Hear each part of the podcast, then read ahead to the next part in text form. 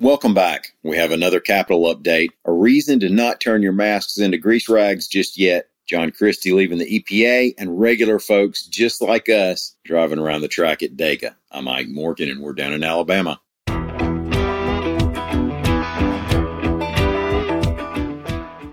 Earlier this week, I may or may not have indicated that this is the week to watch the medical marijuana issue at the Alabama legislative session. It just goes to show you that you can't believe everything you hear on a podcast. A bill to legalize and regulate medical marijuana was supposed to go before the House Judiciary Committee yesterday, but Chairman Jim Hill postponed it until Wednesday of next week. He said some lawmakers wanted to talk about possible changes to the bill. Since the legislature has finally come back in action after the spring break, we'll do a quick rundown of some of the highlights so far this week, as reported by AL.com's Mike Cason. That same House Judiciary Committee we mentioned earlier approved a proposal to repeal Alabama's Habitual Felony Offender Act. That act has been around since 1977 and increases punishments for repeat offenders. It's been blamed as one of the causes of Alabama's overcrowded prisons. Over in the Senate Judiciary Committee, a bill stalled that would allow yoga to be taught as an elective in Alabama public schools. After the 4 4 vote, the committee chairman and the bill sponsor said they believed it would get another chance. Of all of yesterday's Capitol news, that yoga bill may have had more people fired up on social media than anything else. Not all yoga enthusiasts are as chill as one might expect. One more thing we'll mention a bill that would ban sales of e cigarettes and vaping products to people under 21 passed in the Alabama House and will now go to the state Senate.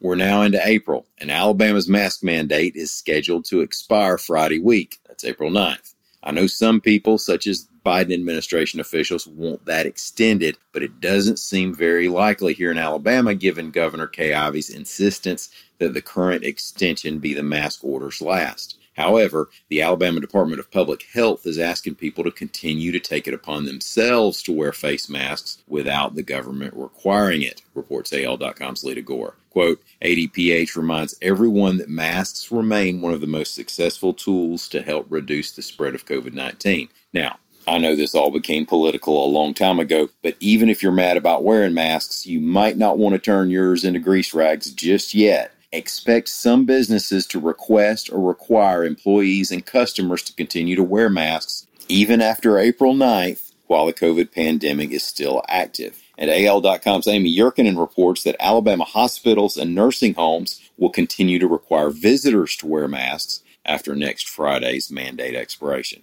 COVID case numbers and hospitalizations are down, and so facilities have eased up on visiting restrictions but they're still wanting to be careful because outbreaks among staff and residents could lead to new lockdowns. Alabama state climatologist John Christy was dismissed from the U.S. Environmental Protection Agency Science Advisory Board, reports AL.com's Dennis Pillion. The move was part of a big changeover at the EPA. 40 outside experts that were appointed to advisory panels during the Trump administration are being dismissed. Christy's critics say that he's part of an effort to minimize the importance of reducing carbon emissions in controlling climate change. Christy, by the way, denies being a denier. He said that the Earth's climate is warming and that human carbon emissions are a contributing factor. His arguments have been over the degree to which climate change is a threat and how much effect any changes we make could actually have on it. If you've never fantasized about turning laps at Talladega, well, we're just from different Alabamas. I've seen some of y'all in the draft on I 65, so those of you know what I'm talking about. Well, Talladega Super Speedway is holding a fundraiser for tornado victims that could involve you getting to turn a couple laps on the track, reports AL.com's Greg Garrison. This Friday from 9 a.m. to 4 p.m., the track says, people who donate $50 will be able to drive their vehicle around the track twice, including the 33 degree high banks. Now, you don't get to run like Bill Elliott before restrictor plates. Some of the rules in place include limiting speeds to legal highway speed. You have to stay behind the pace car, no passing, no swapping paint. They didn't say that, but I thought I needed to throw it in there. You have to have a valid driver license and a license plate on your car. No motorcycles, recreational vehicles, or tractor trailers, even if you're Jerry Reed. Pre registration is required. Check out more at www.nascarfoundation.org slash Talladega Gives. Thank y'all so much for listening to us. We will be back here tomorrow. Until then, as always, stop by and see us anytime you can on the internet at al.com.